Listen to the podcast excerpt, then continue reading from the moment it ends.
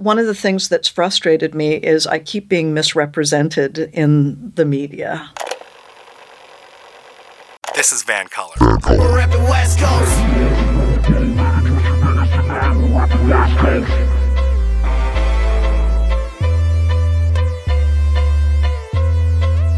My name is Mo Amir, and today on This is Van Color, I am joined by a third-generation Vancouver civic politician. She grew up inside Vancouver politics. Her dad, Doctor Walter Hardwick, was a Vancouver City Councillor from nineteen sixty-eight to nineteen seventy-four. Her grandmother, Iris L. Hardwick, was the first woman elected to the Vancouver Park Board. She herself is a film producer with two decades of success, starting her career in the entertainment sector when the B C film industry was very new.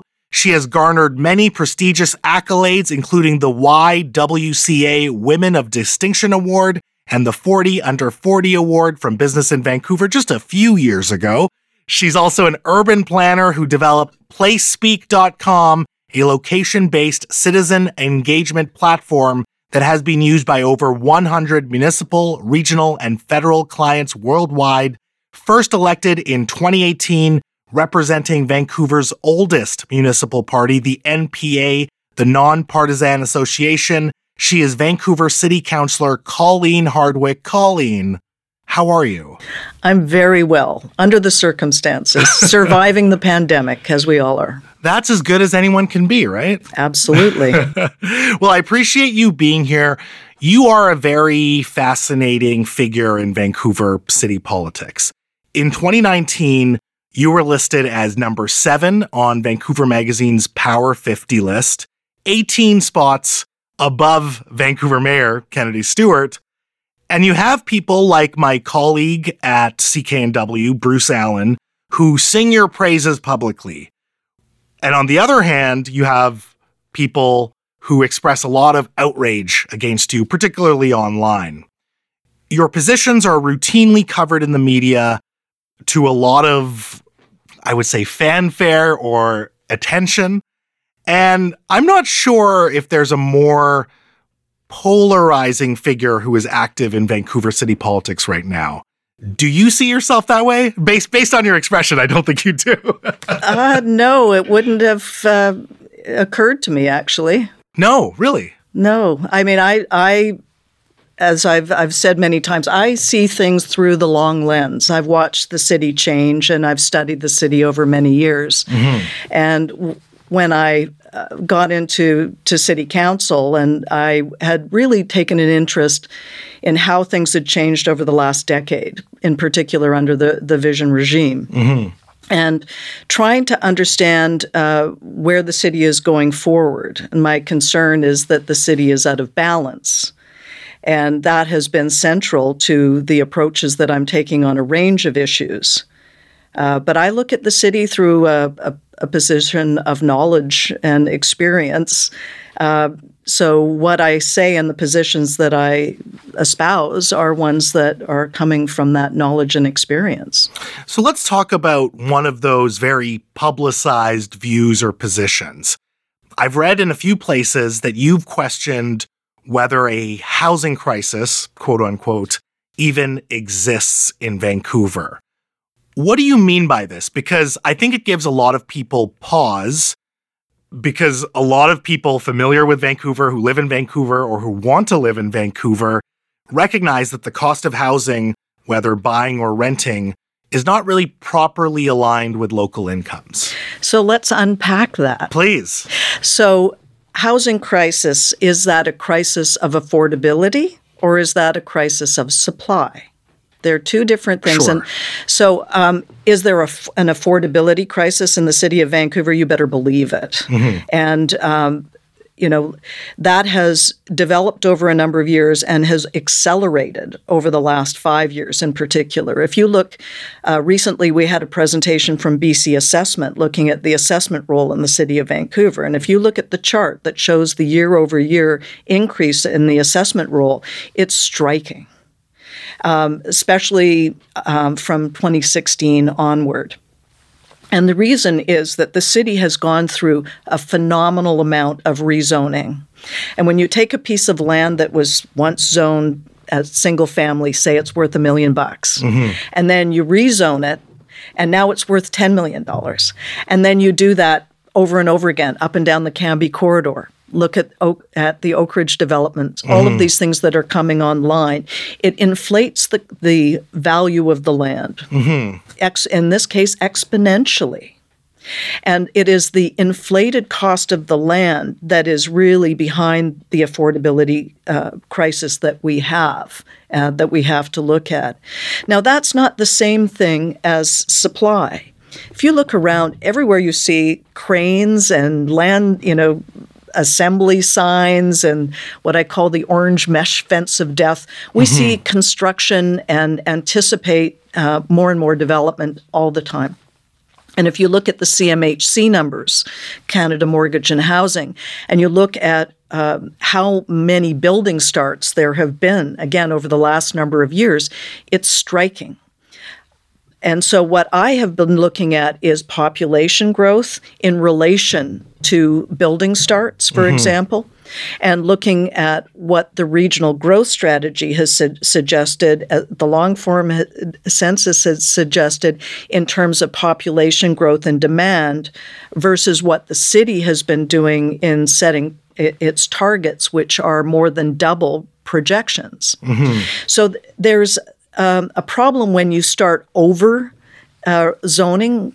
You create uh really excess zoned capacity, which forces up the value of the land and contributes to the lack of affordability. So what I've been espousing is the need to um, have a really hard look at what the demand is. How is population growing, for example? Our population is growing at a one percent per annum compounded annually rate. And that's not happening in internally. Um, anybody that looks at immigration it knows that immigration is the primary driver mm-hmm. of population growth.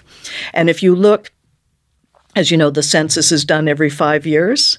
So if we looked at twenty eleven, the city of Vancouver proper hit six hundred thousand residents at that time. In twenty sixteen, it was up to six thirty-two, so roughly thirty thousand more, divide by five, six thousand people a year. Household is calculated on the basis of two point two individuals per dwelling unit. Right. So if you got sixty-odd thousand people moving in over the decade, the expectation would be that you would need thirty-odd thousand new dwelling units, mm-hmm. right? Which is exactly what Metro Vancouver's uh, regional growth strategy says, and uh, it, it attributes thirty-two thousand new dwelling units over the decade uh, to the city of Vancouver as opposed to the metropolitan region. That is in stark contrast to what the city's uh, Housing Vancouver strategy has put forward of seventy-two thousand targets for new homes, as they characterize them. So the question go- becomes, how did you go from thirty-two thousand to seventy-two thousand, and what are the implications? And the implications, if you analyze this from an urban land economics perspective, is that this exponential land lift is increasing the um, the value of the land, the assessed value, which is calculated on the basis of highest and best use, mm-hmm. in such a way that is making it unaffordable to the people that live here. And this has happened in large part because of the the, the massive difference between the local economy and global wealth. And if you, again, if you look at the number of units that have been built over the last decade, I think there were thirty thousand units in the pipeline when the Housing Vancouver strategy was approved. So they doubled that number and added twelve to come up with the number of seventy-two thousand hmm. without really thinking what the implications were of promoting development in excess of, of what would be rationally required. It would mean that there would be one hundred thousand people more than the sixty thousand people projected to move to Vancouver over the same period. And so by inflating the cost of the land and the amount of the, the cost for labor and materials that goes up when you have that kind of pressure, I always use the example of the movie business. If it's really busy in town, it's hard for me get, to get crews, right? Right. And ev- and the price of everything goes up. Of course. Same thing here. Um, you are inflating the, the you're you're accelerating the volume of production, and so the costs of production go up, and the uh, the massive amount of rezoning behind it is also inflating the value of the land, and that is important because it prices it out of the ha- out of the realm of local buyers. Sure. And I think when we're talking about local buyers, a lot of what you're saying makes sense. I guess where I get confused is, setting COVID aside, because it's changed the way the city is composed in terms of international students or even immigration to a lot of a lot of ways. When we look at the vacancy rate, I mean, it's always kind of been hovering around this one percent number. And rents also seem to be going up, but rents are not based on the purchase of the home or the land value, right? They're based on what's available in the market. And you have things like the speculation tax, you have things like the uh, the empty homes tax. So I'm just confused why rents are also that high and why they continue to go up even during COVID. Bear in mind, first of all, that the numbers that you're looking at for vacancy rates are coming out of C M H C. Right. And they're calculated on the basis of purpose-built rental, meaning apartment buildings. Okay, right. Yeah. They don't take into consideration secondary rental markets. So duplexes, basement suites, rooming houses, even single-family dwellings that are being rented out are not taken into consideration in those numbers. Oh, really? Okay. I don't think people understand that, you know, and this is at the so heart of a lot of the problem. So what would the real vacancy rate be around? Well, that's a really good question. And I think that, again, I've been asking the the planning department, uh, who do have, the, the city has a lot of information on secondary rental markets, for example, mm-hmm. because if you want to run, if, if you want to rent out a suite in your home, you're supposed to have a license to do that. Mm-hmm. And so um, it is important that when we're looking at things like va- vacancy, that we are looking across the spectrum of rental, not just purpose-built. Right. So I just wanted to set that aside for the moment. One of the interesting things that came out of, uh, as a result, I would suggest, of the speculation tax and the empty homes tax was a report that came out of the C M H C at the end of November. I don't know if you saw it, but it showed that over eleven thousand units that had been vacant had been uh, reintroduced or maybe introduced for the first time into a, the rental market. Mm-hmm. And it's typically at the high end because what has been produced over the last number, decade in particular and, and longer has been um, largely marketed overseas.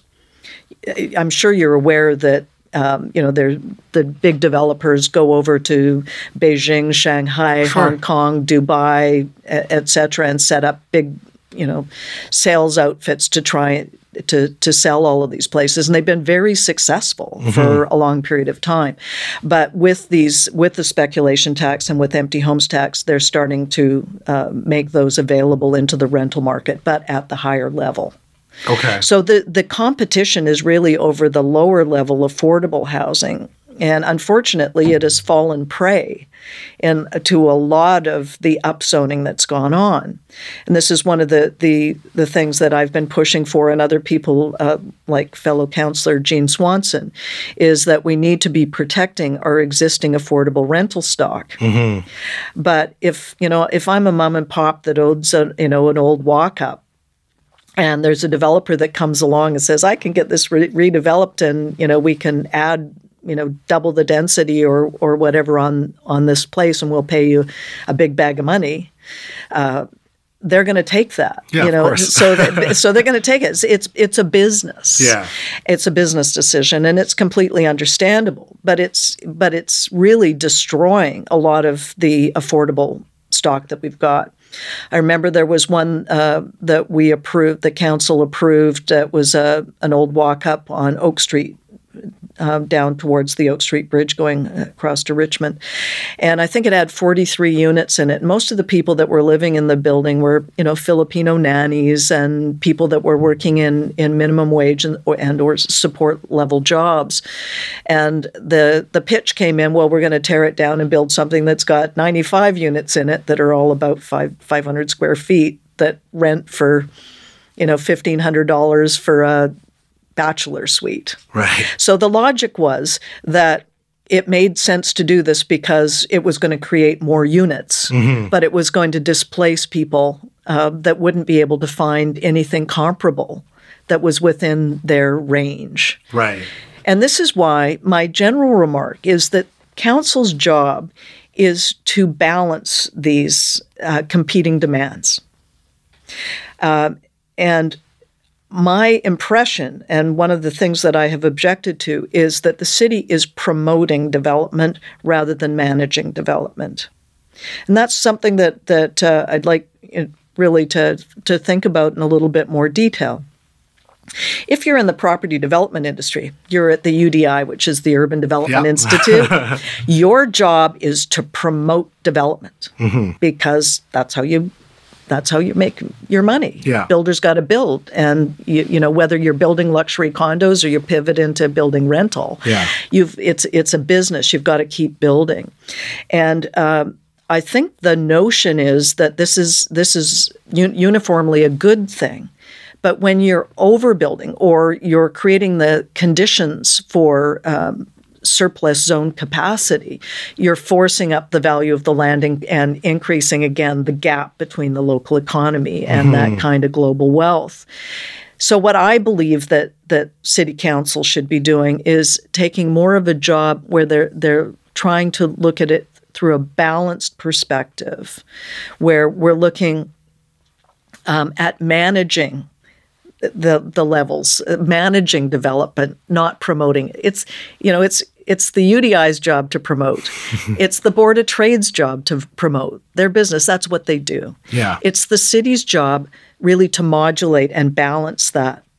And that's not what I've seen happening. That, again, it's part of this criticism that I have about the approach of setting targets, especially setting targets that are double, double projections, uh, because you're creating this almost hysteria that we've got to build, build, build, build, build to to satisfy demand. But there really isn't evidence for that.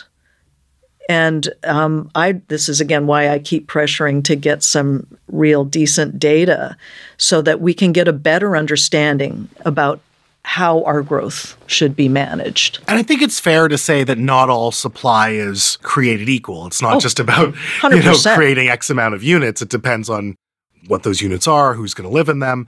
And, and here's where I want to go with this. So on election night in twenty eighteen, you said that you really wanted to focus on the missing middle in terms of housing, low-rise, multifamily forms of housing, perhaps in single-family neighborhoods, which would imply some rezoning.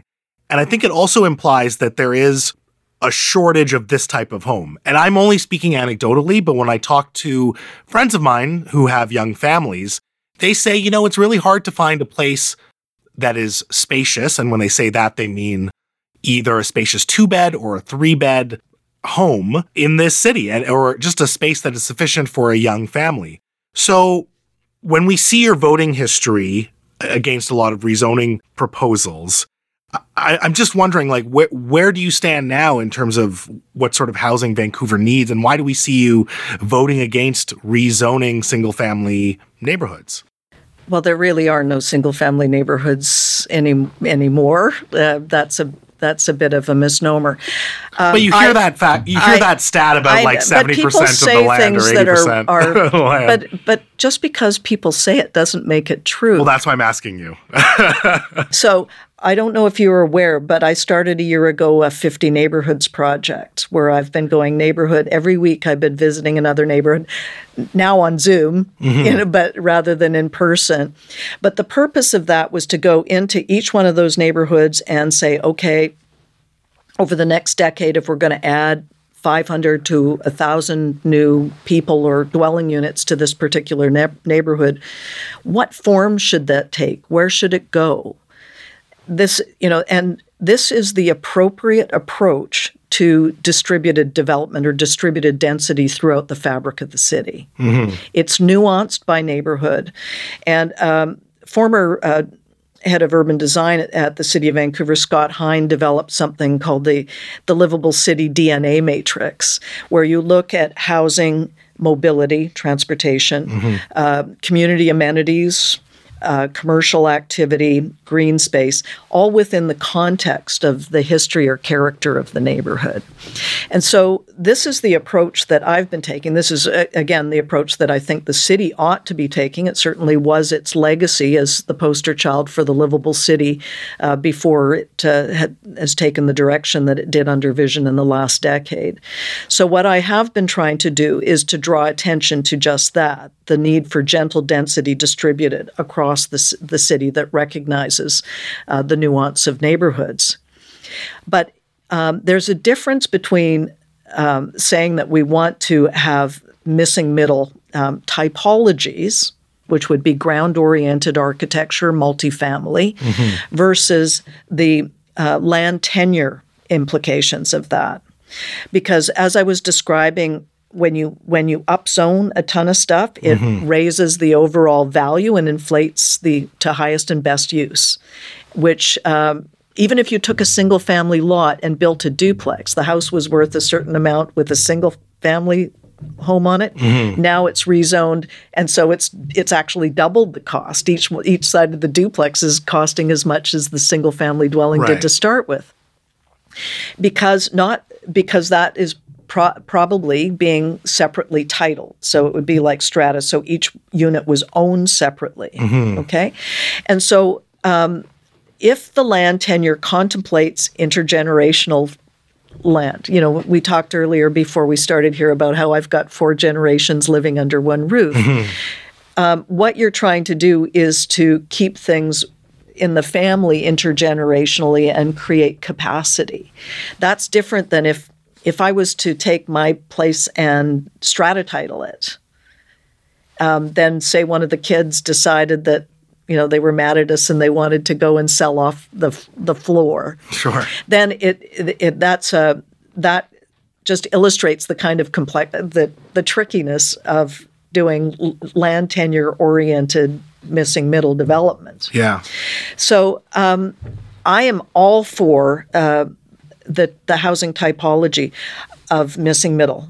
Uh, ground-oriented architecture, a variety of forms. I think it's absolutely uh, appropriate and nuanced. I think it's important to be able to contemplate things like intergenerational land tenure.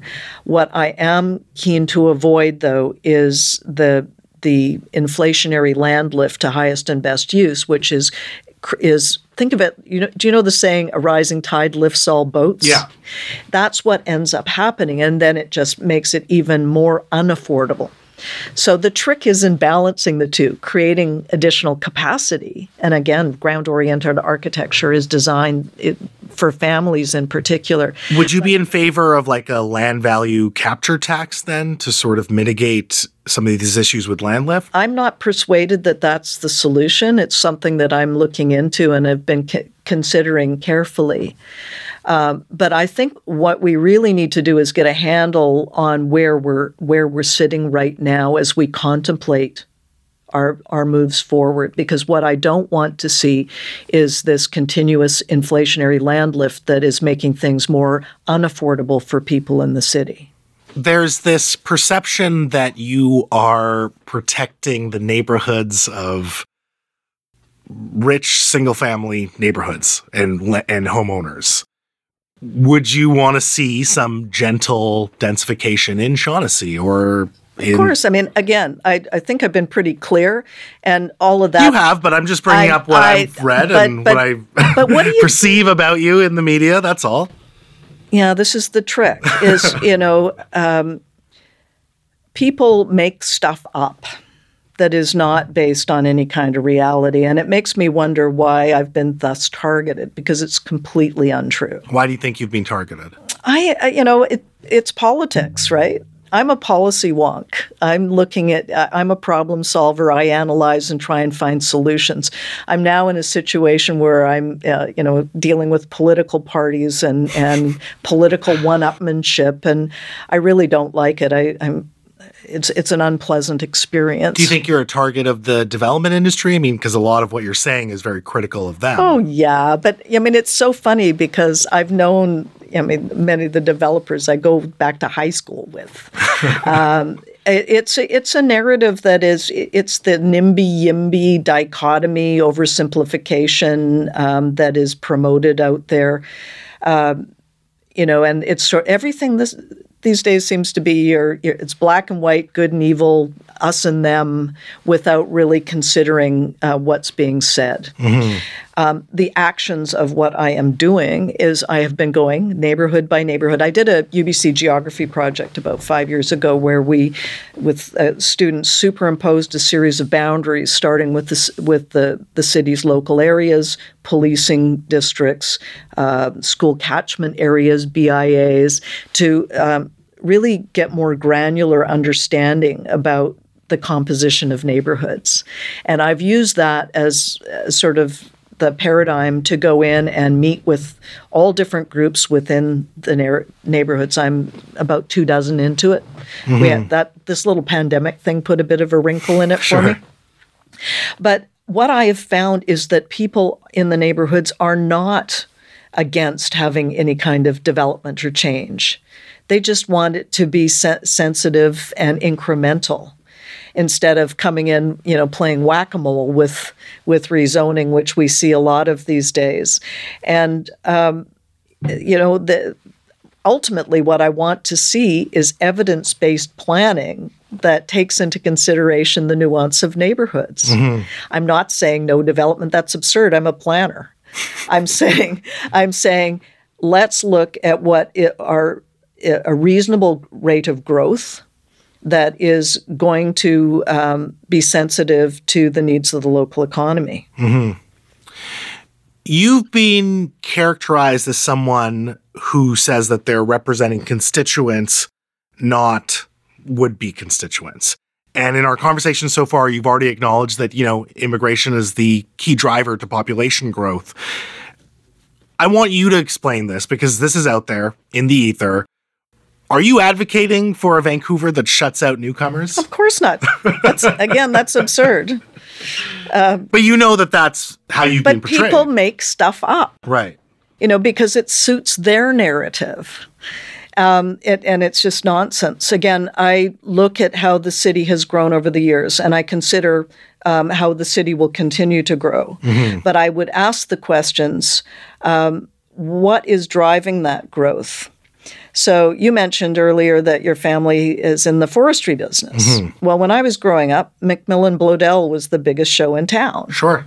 And so this city exists because it's the terminus of the railway and it's the western port for Canada.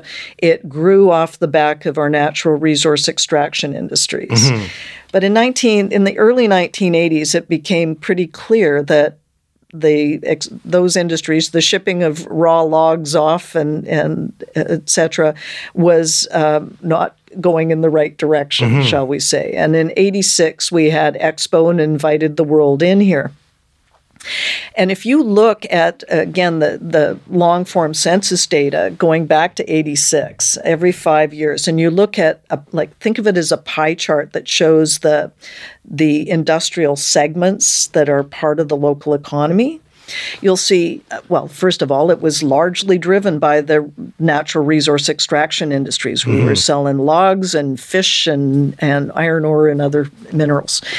But then we went from sh- selling logs to selling real estate. The, what we, with the sale of the Expo lands on the north shore of False Creek to mm-hmm. Li Ka Shing and, and the Concord de- Pacific developments that came out of that really started um, this major shift that we've seen from resource extraction to real estate property development and construction as the primary driver in the local economy, which is ultimately not sustainable Um, as a dominating force in the local economy. Right. And I go back and I, I hear my father's voice echoing in my ears where he said, what we really need to be focused on is diversifying our economy and helping with, you know, p- push entrepreneurship.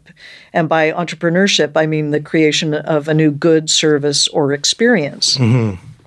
But that's not what we've done. We've been entrepreneurial about selling our land or the air above our land.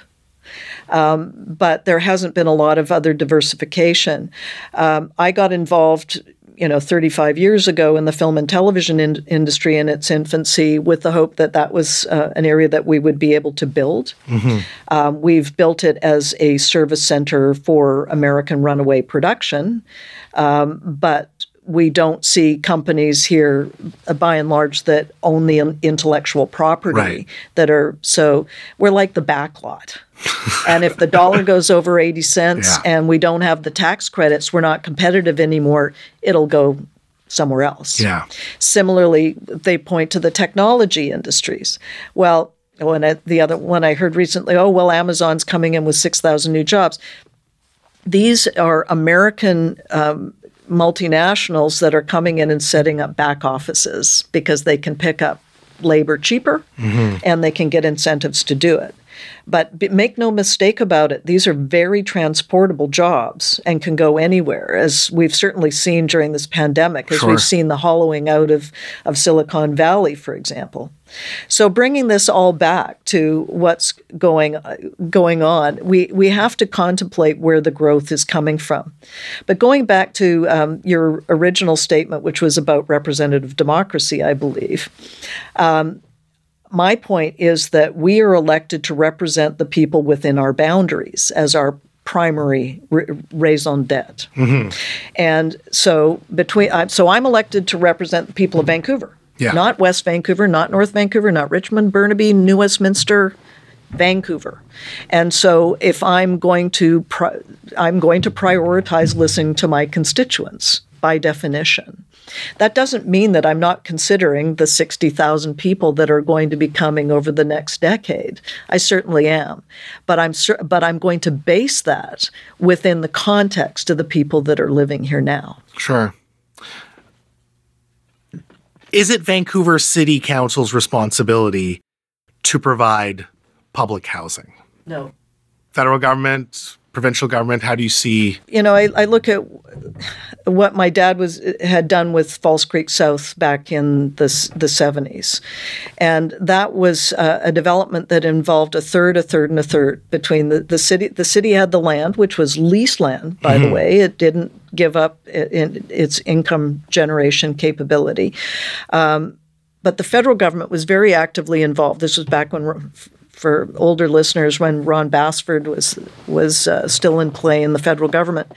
Um, what happened was the feds got out of the uh, of the housing game, mm-hmm. and that has really um, with the Martin budget in the nineties. That was the big mistake, in yeah. my view, is that that that they. Um, dropped the ball, and that has had a, a significant effect. So, so it uh, sounds like you're saying the city has a role, but ultimately it's not the driver. You asked of, if it was our responsibility. I did, I, but I'm just clarifying that you're saying they're not totally not involved. They have a role, but it's not.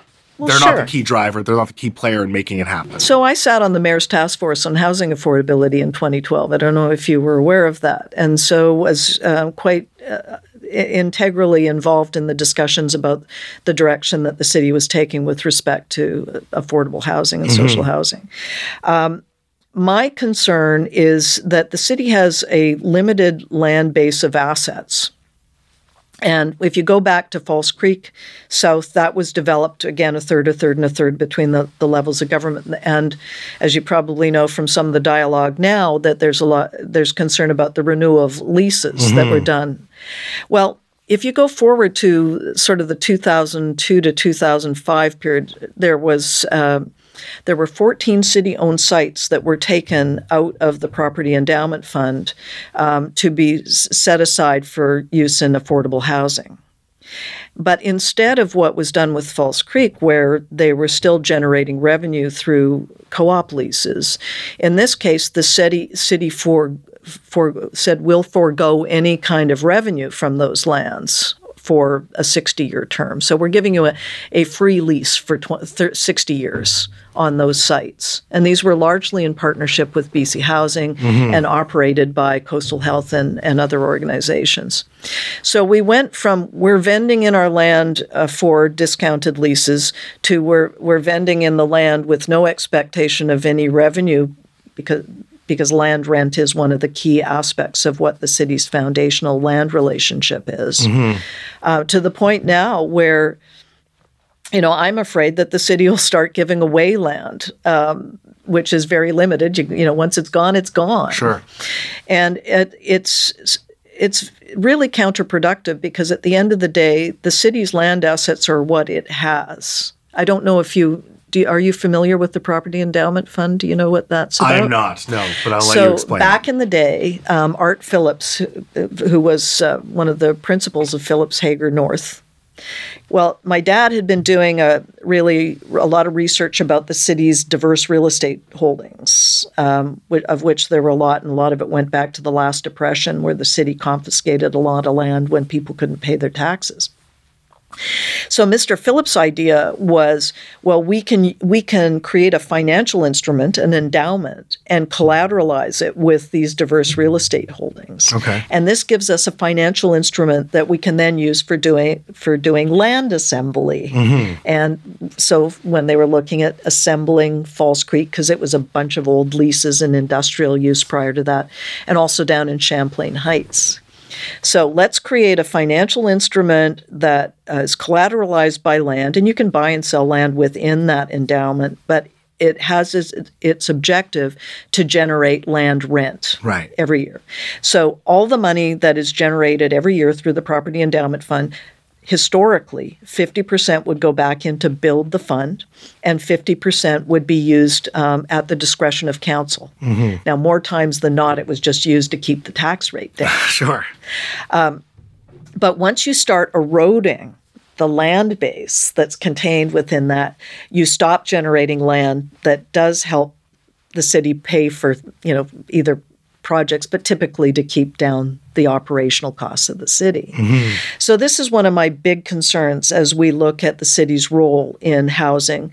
Um, I'm also concerned about the city, uh, you know, w- where we see uh, bureaucrats aspiring to become property developers themselves.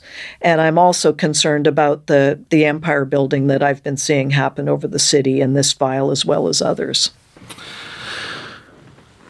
I want to go to something that I saw on a Facebook page recently. It was the Van Pauli Facebook page, and I know there's a bunch of them, but you posted a comment questioning the need for the Senákw development, which intends to house up to nine thousand people. It's all market rental. It's Squamish Nation land. What is your concern with Senákw? Would you read what I said?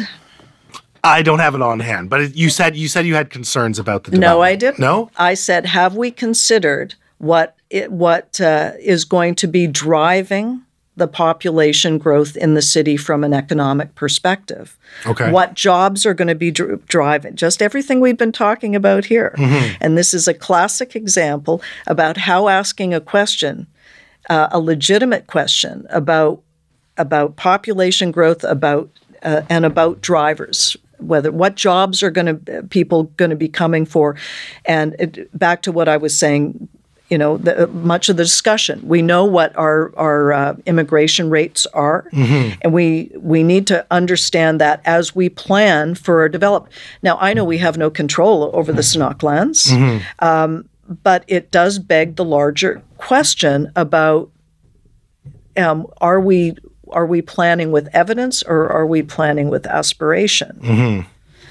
So I just asked a question, whether people decide to twist it and, and take it off in their own direction. I wasn't trying to twist it. I, I mean, wasn't I saying you. I think it's fair to say that you raised a concern in asking a question. That's how I interpreted that. Okay. As. Well, it is legitimate to ask questions, mm-hmm. and it is a, leg- a legitimate question to ask, what is driving development in this town? Are we promoting development? If so, why are we promoting development? If we're promoting development in excess of demand and it's inflating the land and making the, it making it unaffordable to live here, then we ought to be talking about that and investigating that. So I think as a regular Joe Schmo who's maybe part of that Facebook group or sees even that full thread and reads your comments, I would just go, well, you're a city councillor. Why aren't you telling me the answer to your own question? And the answer is because I've been asking staff to provide the data that underpins the Housing Vancouver strategy for two years now. and what's been their delay in terms of giving you an answer? Isn't that an interesting question? It's Be- a basic question, right? It is a basic question, because a year ago in May, when I first brought forward the motion called Recalibrating the Housing Vancouver Strategy Post-COVID nineteen, I arranged an, a ninety-minute Zoom call between the Director of Planning and uh, the Head of Housing on the city side, together with a handful of my academic urban geography colleagues, including Uh, Doctor David Lay, Professor Emeritus, U B C, mm-hmm. John Rose, who did both his master's and PhD with, with uh, D- David Lay and teaches at Kwantlen College, um, Andy Yan, who you may know mm-hmm. from the city program. Another was Josh Gordon, although Josh wasn't on the call. And we went in and we talked about the fact that we needed a broad spectrum of data. We were, first of all, questioning these targets, which, again, are more, more than double projections. Um, but we were looking for secondary rental market information, zone capacity information. Mm-hmm. Andy was interested, for example, also in the in the impact on short-term rentals. Mm-hmm. Um, so we had a laundry list of data that we were looking at that would give us a more complete understanding of the housing picture in Vancouver. And I kept copious notes. I wish I had uh, recorded it. Um, and I went back and I amended my motion and I put in bullet points each of the data sets that we were looking for. And it was understood in the discussion that I, we would ask for a memo with data attached as opposed to a report that would require, um, you know, a lot of analysis. Sure. And we said, we don't, we, we'll do the analysis, just make the data available transparently so that we can understand, first of all, how you came up with the numbers that you've set as goals. Mm-hmm. Well, um, that motion passed in May with the expectation that that data would be provided with the memo by the end of July. Well, the end of July came and we got a P D F with no data sets attached of a bunch of findings and interpretation. And I have pushed back multiple times asking, give it to me in Excel spreadsheets, give me G I S data in shape files. Where, and, and when I say me, I'm just You know, I'm trying to be the pivot, or the you know the the point running point on this. So this raw data is effectively hidden. It's not it's available. Not, it's for... not available. It's not in the city's open data catalog. It's not available, and um, it you know it, we need to know where we're sitting so that we can make the right decisions. Mm-hmm. I'm all about evidence-based decision making, and when it's when we're told that these numbers are aspirational, I ask the question, well, Who's who's aspiring to this? Why would we aspire to uh, targets that are more than double projections? Mm-hmm. Unless we were aspiring on behalf of the property development industry who want to build more stuff. Right. Just saying. No, fair enough. You're not going to like this next question, but it's one that's come up. And so I want to ask it to you and I'll let you answer it. Okay. Is your concern with Senákw related to your vote against the reconciliation report? Because you were the only city councillor who voted against the city's continuing reconciliation efforts with the Indigenous population in Vancouver. You were quoted in the Vancouver Sun calling it a quiet protest. Can you sort of explain your concerns there and if it's related to this Senákw development? Uh, so... Um, going back to that Vancouver Sun article that Dan Fumano wrote, Dan asked me to come and have a conversation because I had voted against a whole series of uh, motions that had come forward and reports that had come forward. And the reason that I voted, it, the reconcilia- reconciliation report was just one of them. Mm-hmm. And the reason is because in my way of looking at things, there has been enormous scope creep and empire building in the city over the last decade. What do you mean by empire building? What does that mean? Um, you add one thousand one hundred nineteen new full-time employees from twenty sixteen to twenty twenty. Mm. That's a lot of headcount. Right. And uh, what I have observed is, you know, again, what is a city? What is a local government? It is an, an entity that's responsible for managing the land within its boundaries. It's responsible for providing core services, roads and sewers, schools and parks, police and fire, in exchange for property taxes and user fees. And when it wa- when it wants to build capital projects, build a bridge, something like that, it goes to the electorate and says, give us permission to borrow hundreds of millions of dollars. Mm-hmm. That's the way cities have run, well, and this is the way this city ran up until Vision. When Vision did their core services review in two thousand nine, um, they introduced C A Cs, well, they regularized C A Cs, community amenity contributions, as a revenue line item on the capital budget. Right. So what that has meant is that, and prior to that, C A Cs were used very much on a lo- very specific location basis. But this turned it into like a regular revenue stream that is projected out over time. So we expect by promoting all this development that we're going to generate a bunch of money, we're going to get our share of the vig, and then we're going to be able to use that money to fund, as they would say, Uh, the goals and objectives of our values-based organization. Mm-hmm. So what we saw was in, originally the, you know, the role and responsibility of local government, and then that went into green a city, bike lane, climate change, that that uh, bucket. Then we added social issues, which is morphed into equity, intersectionality, reconciliation, culture, da-da-da. Then we've got economic development. Again, we saw the Vancouver Economic Commission expand in scope and quadruple its budget. And then we've got the affordable housing piece. Mm-hmm. So the net effect on all of that is that we've got our core services here, and then we've bolted on these four other categories of, of council priorities, as they're characterized now. Mm-hmm. All of those add a ton of headcount. What, and with a ton of headcount, we see property taxes going up, and and what we've seen is uh, an increased dependence on development to generate revenue to fund the scope creep. Mm-hmm. So my objection was not sp- specifically about the reconciliation agenda. My concern is about the, the, the fact that the city just keeps adding on more and more and more stuff. Um, That you feel are out of bounds that of the jurisdiction. Outside of the roles and responsibilities of local government. Mm-hmm. So that was what is behind my objections. And of course, political opponents take things off in the directions that they want to. And that particular headline, and I never said any quiet protest, that was made up by some editor at the Vancouver Sun. And then the second part of that question, just really quickly, it sounds like you're saying that's not related to your question with regard to the Senákw development. Not even remotely. When I look at the city of Vancouver and you look at the downtown east side and you look at the urban Indigenous population and you the overrepresentation of Indigenous peoples in the downtown east side, I can't help but link it to colonization, residential schools, all of these things. And, and I think there is that historical link there. But my question to you is, do you feel like the city has a role in reconciliation, given that this is happening within the city of Vancouver? Well, we all do. Uh, um, we I all mean, there do, is no question. But but jurisdictionally, um, the federal government is the primary responsibility for dealing with First Nations, mm-hmm. by definition, and the land claim situation.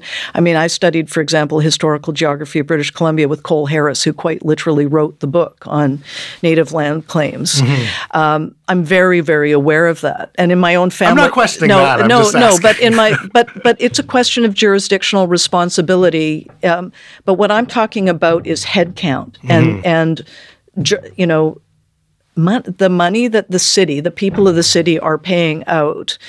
Now, reconciliation, um, you, it's it, it has, it's so profoundly core to everything that we need to do, to consider. Um, my family, it's kind of ironic, actually, my My ex-husband is is status Navajo, and my kids, and so I have a whole big chunk of my family that looked at this and went, "Colleen, what's what the heck is going on? Why are they why are they branding you this way?" And I said, "I I don't I don't get it, except for, you know, this is the way that we try and demonize our political opponents." But um, you know, Vancouver, the Musqueam have been down on the river Uh, for thousands of years, without question. We're dealing with uh, people that were tied to marine ecosystems and highly migratory, and especially the waterfront plays a really important part in in their lives and in their traditions. As far as the urban indigenous component, um, there was never, I mean, I don't know if, if people realize, there was never a residential school in Vancouver. The closest one was in North Vancouver, and it closed in nineteen fifty-eight. So a lot of the, the memory is, is memory that is brought into Vancouver from other parts across Canada. Um, it's it's always been a, a little uh, hard to understand for me uh, when we look at buildings, for example, and say, look at that brick building, that reminds me of a residential school. Um, if we, you know, because we didn't have any here. So I'm just, where where did that come from and how is that expressed? And the answer is it's, it's largely come because there has been a big movement and a concentration of people coming from mm-hmm. across the country into particularly the downtown east side. And that's fair. I guess the overarching question that I'm trying to get at is, do you see a role for the City of Vancouver, for City Hall, in reconciliation efforts? Um, yes, but not if it means adding extra departments and extra headcount and extra costs to the city. The city is ultimately, again, it's about land and money mm-hmm. and the activities that take place on it, and it needs to be kept in balance. And when we see it get out of balance, as it is now. The affordability problem in the city is a reflection of it being out of balance. And um, there are things that we can do without adding to um, the financial burden of the people that live here. Mm-hmm.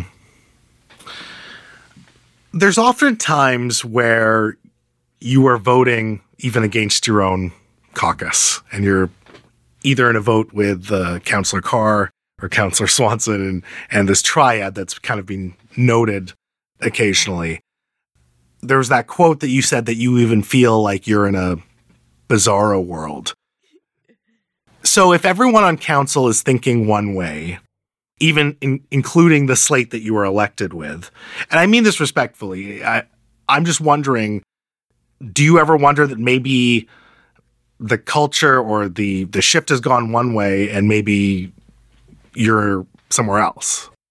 Well, if being more knowledgeable, uh, uh, you know, about the history and the processes that have got us to where we are, I mean, I, I, I don't think I'm out of touch at all. I think I'm just more informed.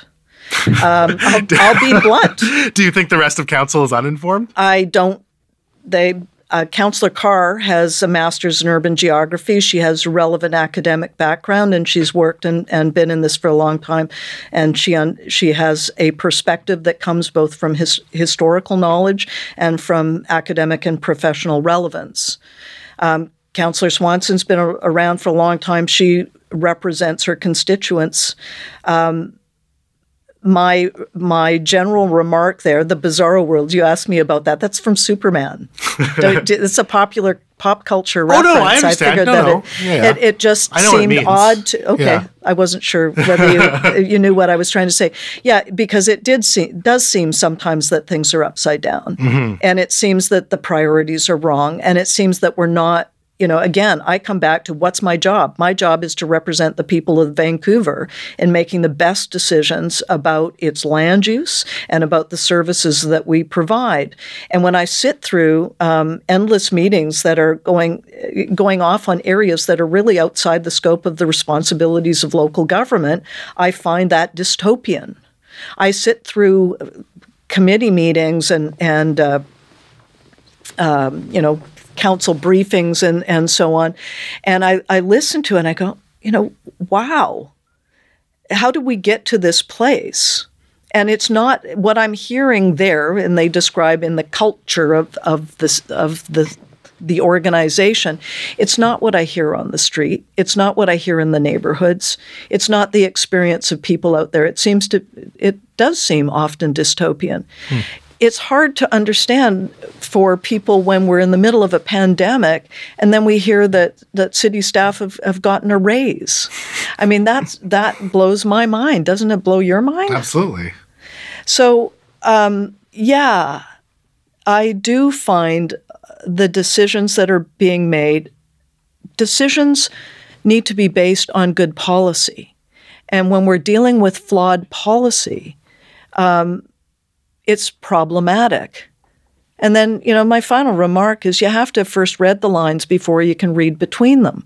And and so so much of what I've observed is that people, while being well-intentioned, um, can be led down the garden path if they don't know what's really going on. Let's talk about council, because you're halfway through your term. You're more than halfway through your term, actually. What letter grade would you assign fellow academic Mayor Kennedy Stewart in his performance as the mayor of Vancouver? I give him a failing grade. Um, I think the city is in far worse uh, situation than it was when he, he was elected, thin with a very thin margin. Um, I had known Mayor Stewart before in his uh, his uh, role as an M P in Burnaby, and I had admired work that he had done around the e-petitions to Parliament process, um, and I certainly respect his academic credentials. But I have um, struggled uh, with watching what's happening to our city. I'm, I it breaks my heart uh, when I see, again, he brings in and, and has these targets, these artificial in, uh, targets that people are trying to make, which to me are just making things worse and promoting a false narrative. Um, I'm concerned that we haven't done anything to address um, the situation in the in the downtown east side, in Strathcona, formerly Oppenheimer before that. These problems have continued to get worse because, starting with the mayor, nobody wants to be the grown-up. Hmm. I'm concerned about the money of the, the, the, the city. Again, we just approved a five percent property tax increase on top of the seven percent one from last year. And oh, by the way, if you look at that budget, it was really a twelve percent increase because we took the other seven percent was offset by fifty-seven million dollars worth of reserve funds. Did you know that? No, I did not. uh-huh. There's a bunch of things that I don't think people realize that, that are going on, and, and I have very serious concerns about the financial health and well-being of the city, and if the mayor is the C E O of the operation, then um, he's, I don't think that he's doing a very good job. That's, I'll be polite. Setting aside COVID, which I think bleeds into everything else in daily life right now, I would argue that the biggest issue that the city of Vancouver is urgently facing under its jurisdiction is the tent city in Strathcona Park. There was a brutal murder of Usha Singh, a seventy-eight-year-old woman, allegedly committed by someone who lives or lived in that park, in the tent city. I've heard the mayor speak about it, and he's kind of saying it's park board's jurisdiction. But of course, people are rightfully upset. I think most people want to see the population in that tent city receive the services they need, receive the housing they need, and it feels like, just as an outsider, as someone who doesn't follow City Hall on a daily basis, the council has kind of sat on its hands when it comes to, first on Oppenheimer and now on Strathcona. We know that B C Housing is on this file to help residents relocate into more suitable housing. You've kind of already alluded to this, but it sounds like the city has not done enough. There's not been enough will enough to address what's happening at Strathcona. I mean, it, you've basically said that the, the mayor hasn't handled this correctly. How would you handle this if you were the mayor? Well, I would have, going back to Oppenheimer, I would have dealt with this a lot earlier because it's just being allowed to, you know, grow and get worse and move around. Um, and again, I would suggest that uh, the circumstances, notwithstanding the pandemic that have led to this, um, the, the city has done a bad job. I mean, I hearken back to Gregor Robertson saying he was going to end street homelessness by twenty fifteen. Mm-hmm. I mean, what a joke, right? So um, we haven't done a very good job of of being grown-ups dealing with a difficult situation. Um, yes, the park board should have got in there right away and and dealt with the situation. Um, letting it fester and get worse is no kind of solution. Mm-hmm. Empowering the activists I heard a radio interview over the last couple of days with one of the activists from from Strathcona, and it was just shocking. Um, it, again, you want to talk about a dy- dystopian, you know, value set. What needs to happen is that someone needs to get in there and triage. If there's two hundred people, then let's find out who they are. Let's break, you know, are they men or women? How old are they? Do they have mental health and addiction problems? You know, if so, you know, what's in what way? Mm-hmm. Or are they have have they been socioeconomically Uh, you know, hurt. I've lost my job. I've been couch surfing. I've ended up in a tent, you know. Um, we need to be able to then go in and figure out what people's needs are and send them in the right direction. Women with children, mm-hmm. seniors. Because there is no one-size-fits-all solution, but we need to be able to direct people. And what's been happening is the camps have, have really solidified and gone inward is that they're preventing any kind of assistance from coming in. Mm-hmm. And um, we've just gone along with it. And as, again, it, it's not going to get better by itself. And it, and it and you're not. It's not going to all happen at one fell swoop. You need to be moving people out. And ultimately, I mean, I I support uh, Mayor Richard Stewart's push to reopen Riverview, for example. I think that uh, going back to the Barrett government, it was a mistake to empty out and, and put so many of our people with mental health issues back on the street, because then they just become prey, you know, for the criminal elements, particularly in the downtown east side and in the, the S R Os. So there...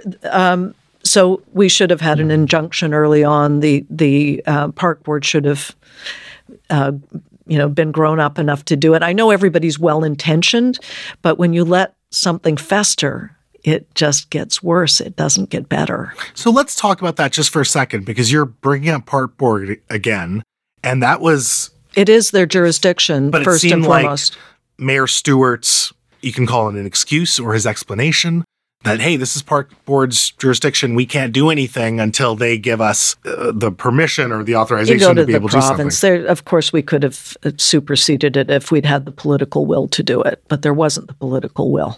You don't think Mayor Stewart cares about this file? I think he didn't uh, push to get an inju- to push the Park Board to get an injunction.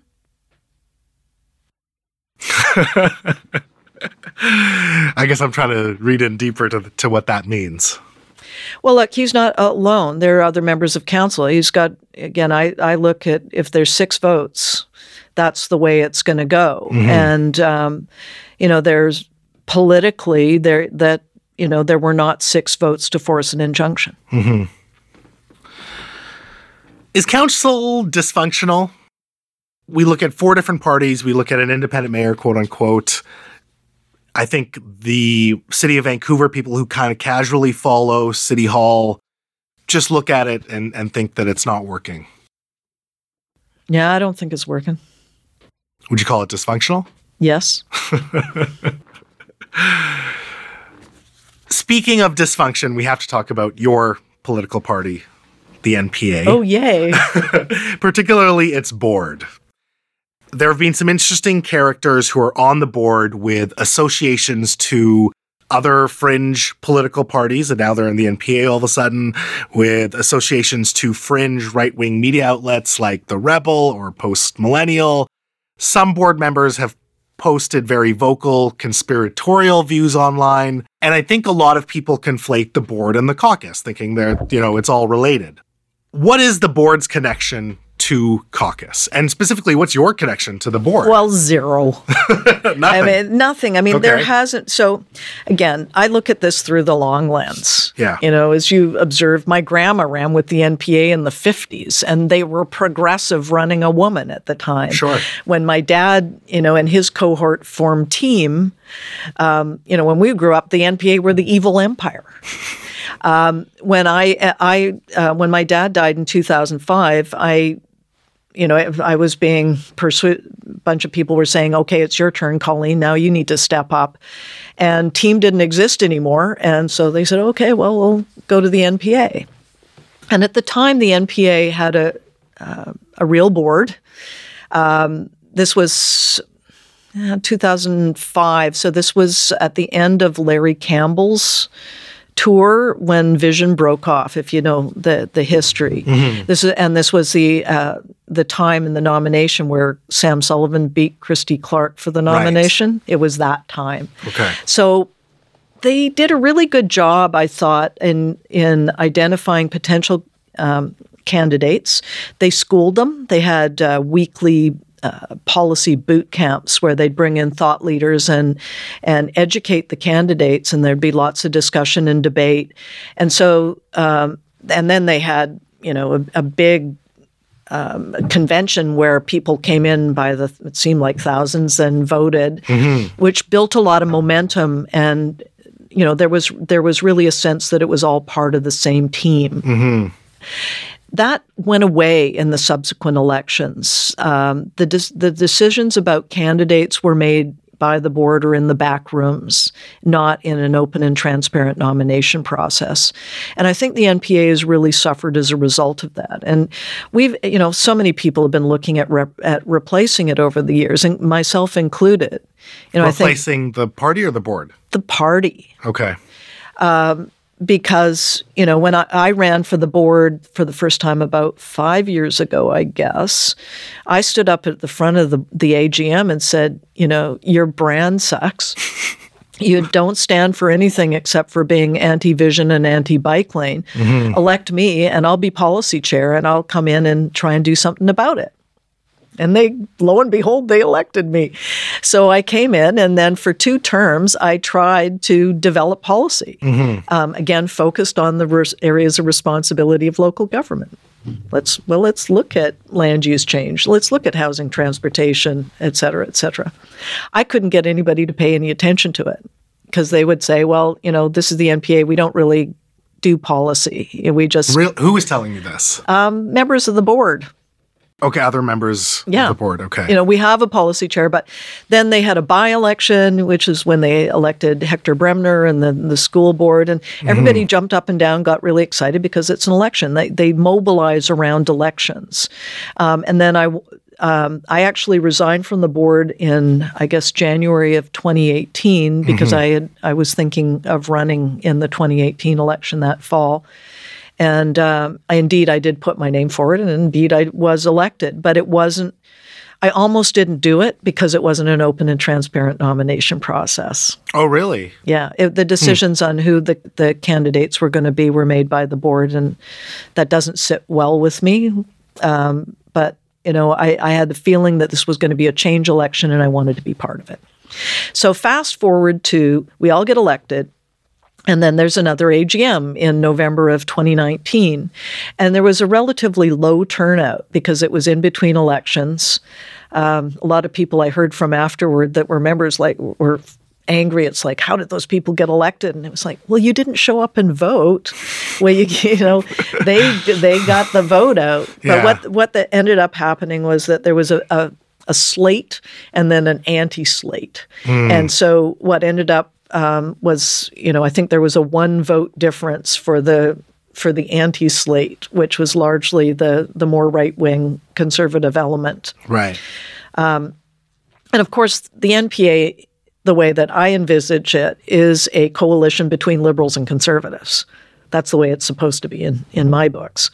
Um, and that was not the direction that it was going. So what ended hmm. up happening, um, they were all, always at a standoff. You know, four members resigned, then others resigned, the one, and then the the remaining board members were able to appoint, you know, their friends yeah. to, to the board. And so this is how, in my view, it has continued to go uh, further uh, further to the right. And there ought to have been an A G M in the fall, but because of COVID, you know, uh, that's been the the excuse, and frankly, the Societies Act and, and the folks in Victoria have enabled uh, organizations to put it off. Mm-hmm. In this case, I think they could put it off till next fall. Hmm. I think it's an enormous mistake, as you um, probably heard, that the caucus called uh, for the for an A G M.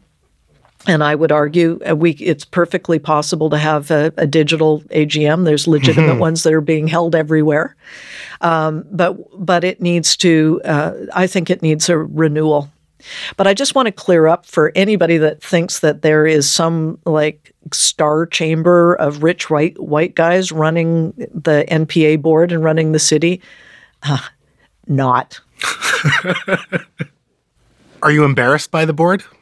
Because you're technically wearing the same brand, right? Well, I'm frustrated, and I've expressed this. Um, it undermines what I'm trying to do. Mm-hmm. It calls into question um, my legitimacy. You know, and I see serious problems that are happening with the city. I think we need to turn the ship around. We need, and that's going to involve disrupting the status quo. And it's impossible to do your good work when you're being sidelined all the time by, you know, by the kind of shenanigans that we've been seeing going down.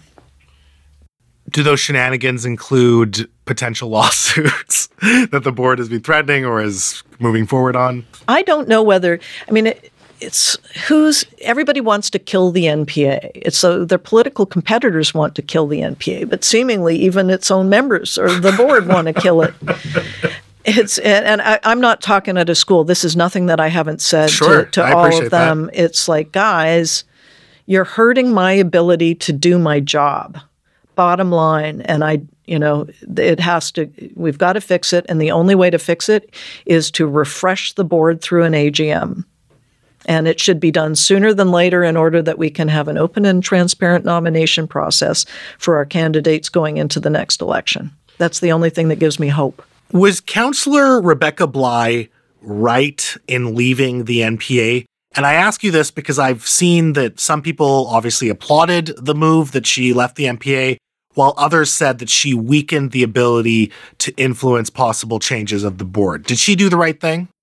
I think she did the right thing for her. I mean, when I... Would you have rathered she stayed in the caucus? I think people need to do what they feel they need to do. Um, you know, when I...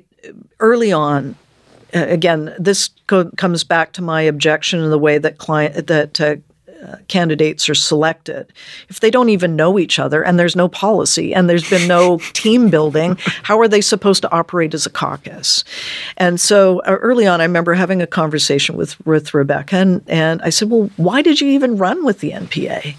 And she told me that she had been courted to run with the N P A. Mm-hmm. And so she hadn't really had, you know, she didn't know the history and hadn't been, um, you know, immersed in, in the policy discussions such as they are.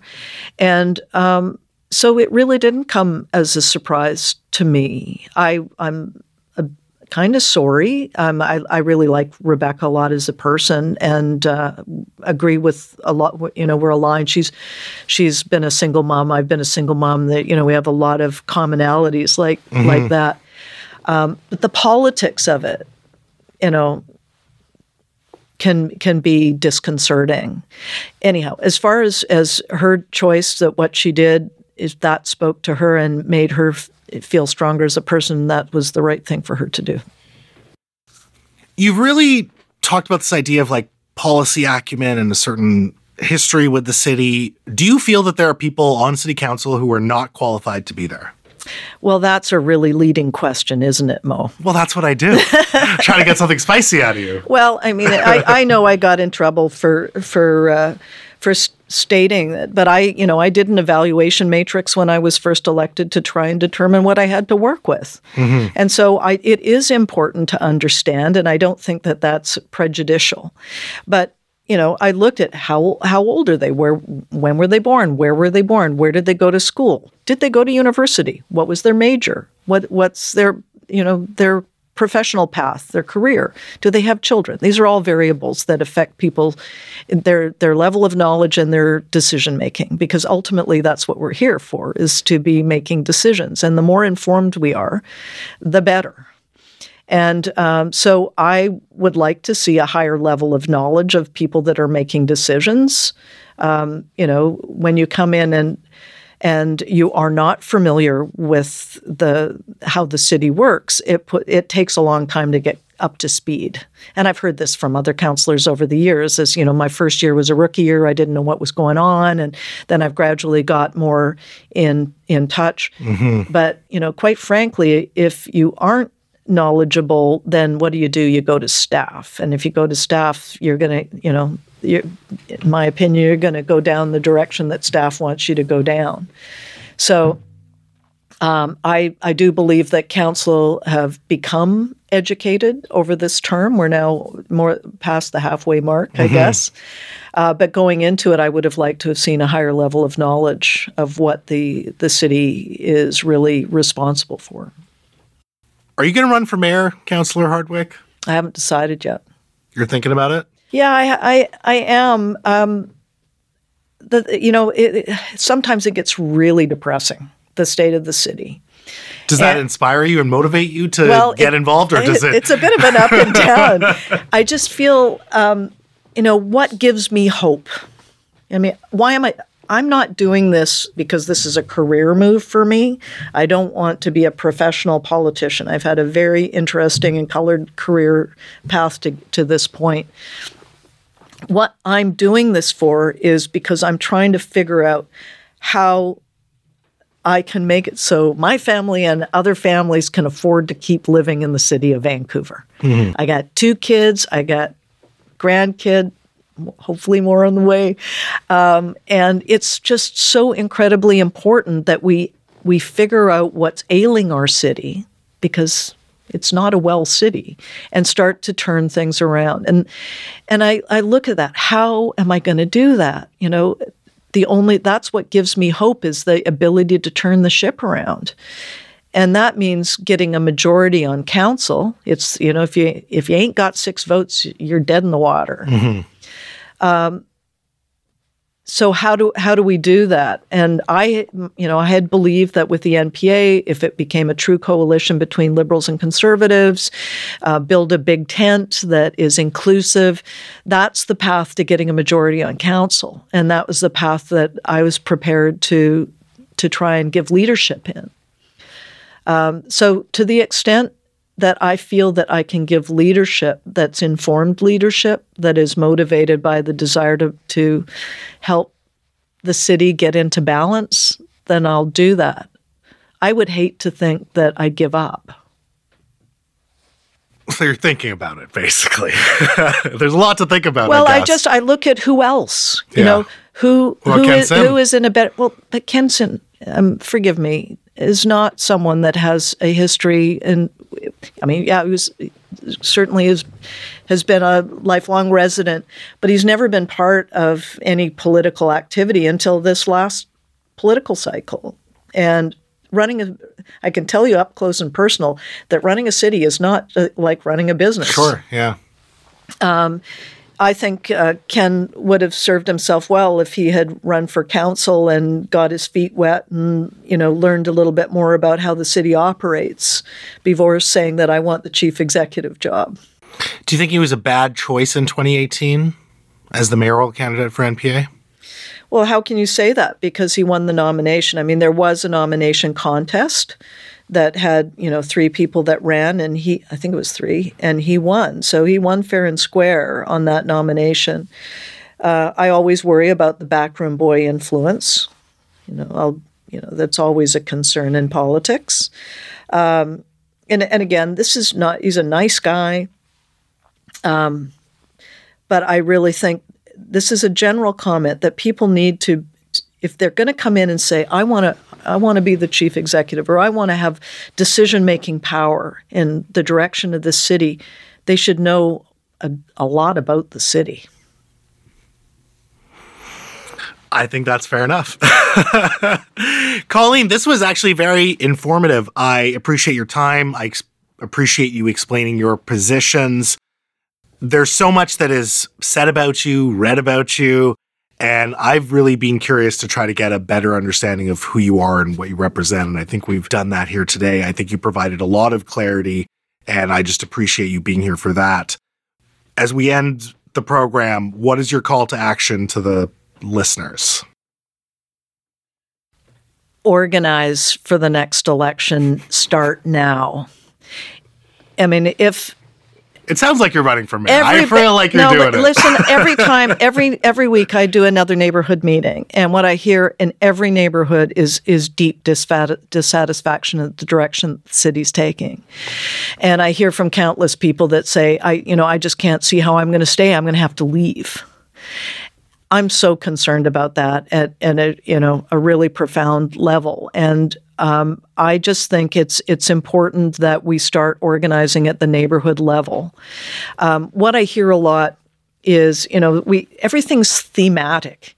You know, it was it was the bike lobby, or it's uh, defund the police, or it's uh, abundant housing. These are all themes around uh, areas of interest in the city, right? Special mm-hmm. interests.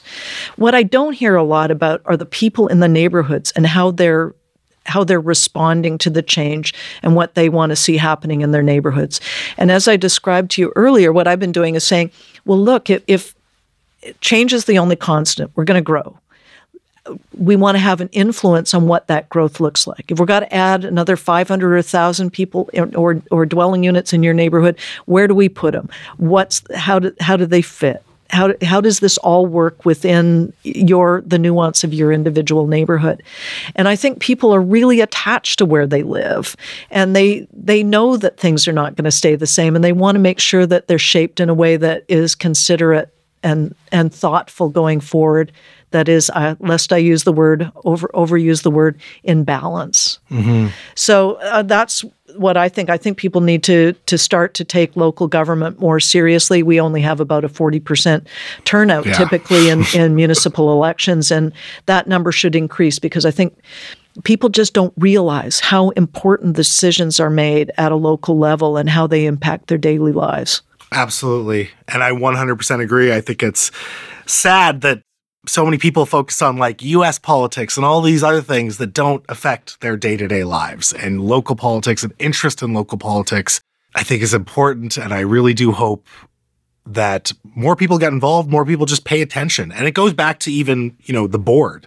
I think the idea of the N P A board of where it is today is because of people not being engaged. You know, even N P A voters not being engaged in the party that they that they vote for. So I, I agree with you there. I think that's a good message to end off on. I appreciate your time. Thanks for being here. That was great. I hope uh, I hope I turned uh, your attitude around a little bit. Uh, if you had any preconceived notions. I had no about preconceived notions. No, I appreciate you being here. So thank you very much. Great. Thanks a lot. People, whatever said and done, she is a force, and you can't deny that she is very popular with some segments of the city of Vancouver. And I think in a lot of ways, as I said at the top, she is one of the most fascinating personalities in Vancouver politics today. A third generation civic politician in Vancouver. She is Vancouver City Councillor Colleen Hardwick. And I am Mo Amir, telling you that in a city where you can be anything, be colorful. Peace.